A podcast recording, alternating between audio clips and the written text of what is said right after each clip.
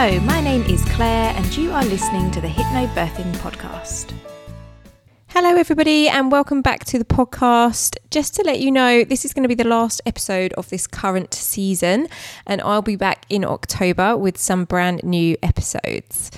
Today's episode is going to be a short and sweet one. It's five tips for managing pain during labour. Now, just to kind of caveat by saying that I often prefer to not use the word pain when associating it with labour. Um, and I'm sure I've said this before. It's not because people don't feel pain or shouldn't feel pain in labour, or I'm trying to take anything away from anybody that does experience pain in labour. Labour definitely can feel painful, and I have experienced that myself twice. The reason that I don't really like to associate the, the word pain with labour is just because pain, when it comes to labour, is quite a kind of negative word. And also, pain is very subjective. So we all feel it and experience it differently. And while some people will experience pain in their labour, actually, not everybody does. Some people would not describe it as a pain, they would describe it as uncomfortable or a discomfort or something like that. So that's kind of one of the reasons that I prefer to not use it. I think it's great to keep your head in a really positive space, as we know. Um, so that's kind of my general view on, on the word pain when it comes to labour. But for the sake of this episode, these are some tips for managing pain um, during labour. So I just wanted to kind of caveat with my general feelings on the word pain, but obviously I have used it in today's episode and I probably will use it. So, the first one is to educate yourself. And you guys are all here, you're all listening to this podcast, so you're already doing that, which is great. Um, but perhaps there's more that you could do in order to educate yourself even further. Really, the point of that is when you understand what your body's doing, how your body works, and how your mind works, it does take some of that fear away. And that itself eliminates how we experience it um, and how any kind of pain that we might be feeling, it can help make it better or more comfortable. So it seems a very basic thing, but actually, many people don't actually realize or don't understand what's happening with the body during labor. What's the uterus doing? What are the muscles doing? What are the hormones doing? How can you best get in the right frame of mind to help with those things to help your body do what it needs to do. Just understanding what's happening can make it feel different. Um, you know, once we understand what the muscles are doing, it helps. So during each surge, you're able to think, well, this is what's happening in this moment. And you can understand why you're feeling that sensation and why that sensation is necessary. And that in itself helps make it less painful. So that would be my top tip. You can educate yourself in numerous different ways. Obviously, listening to this podcast is a great form of education. Uh, reading books, there's loads of books on lots of different topics to do with birth and hypnobirthing. Can find lots of them on Amazon.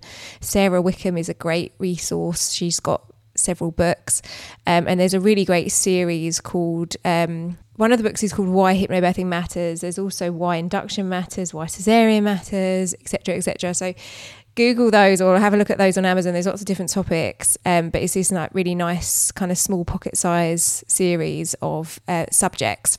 And then lastly, the best way that you can educate yourself is, of course, doing a course.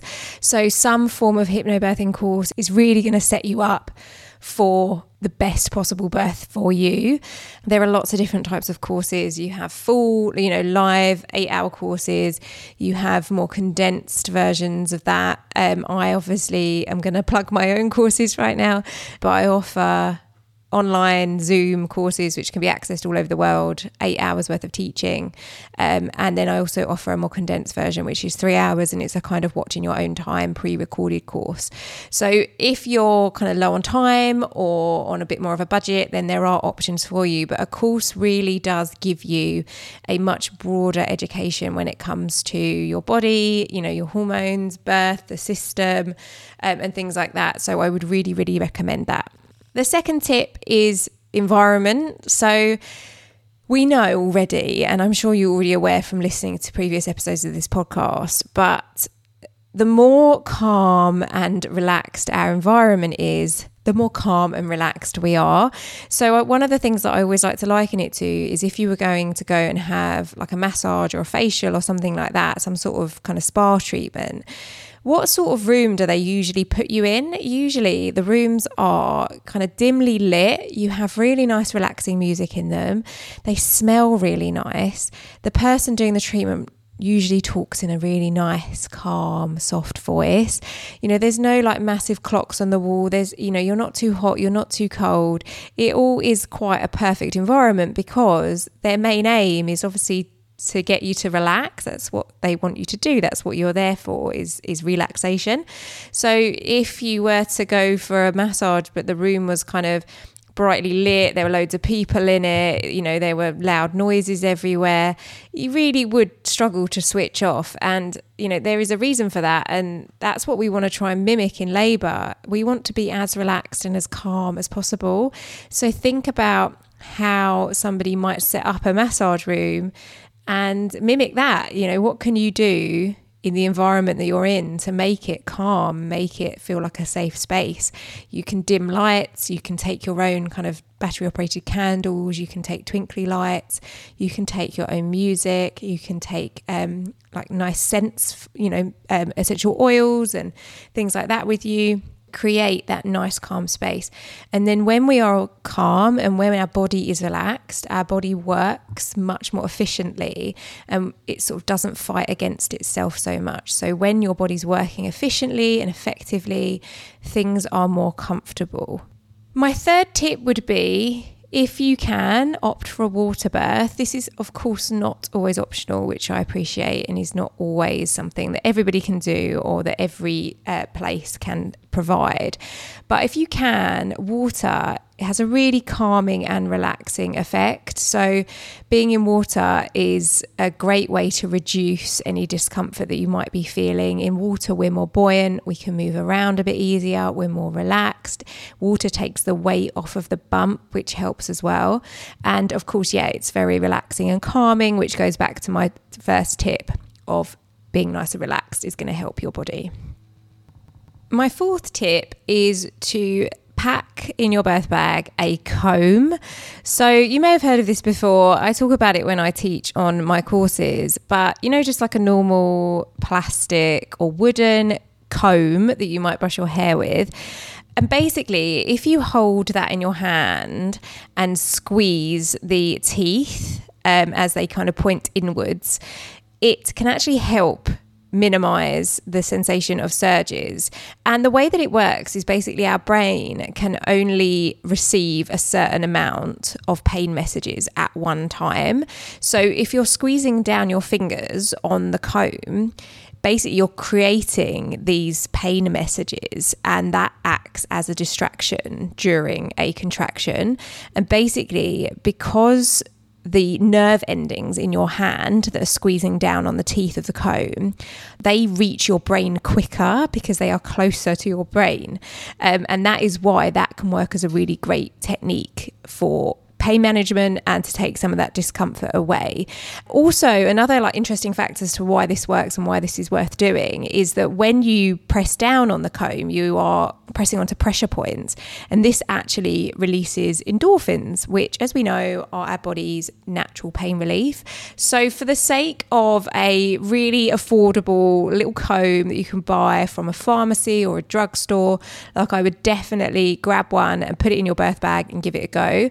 I never knew of this when I was having my babies. I wish I had. I'd love to have tried it. Um, but I have heard from many, many people who have used it and said it was really, really effective and really worthwhile. Then my last tip is you can always access medical pain relief. So, of course, there is always an option to have a medical pain relief. And in hypnobirthing, one of the assumptions most probably is that if you do hypnobirthing, you're not allowed any form of pain relief. It's complete rubbish. You can have whatever pain relief you like.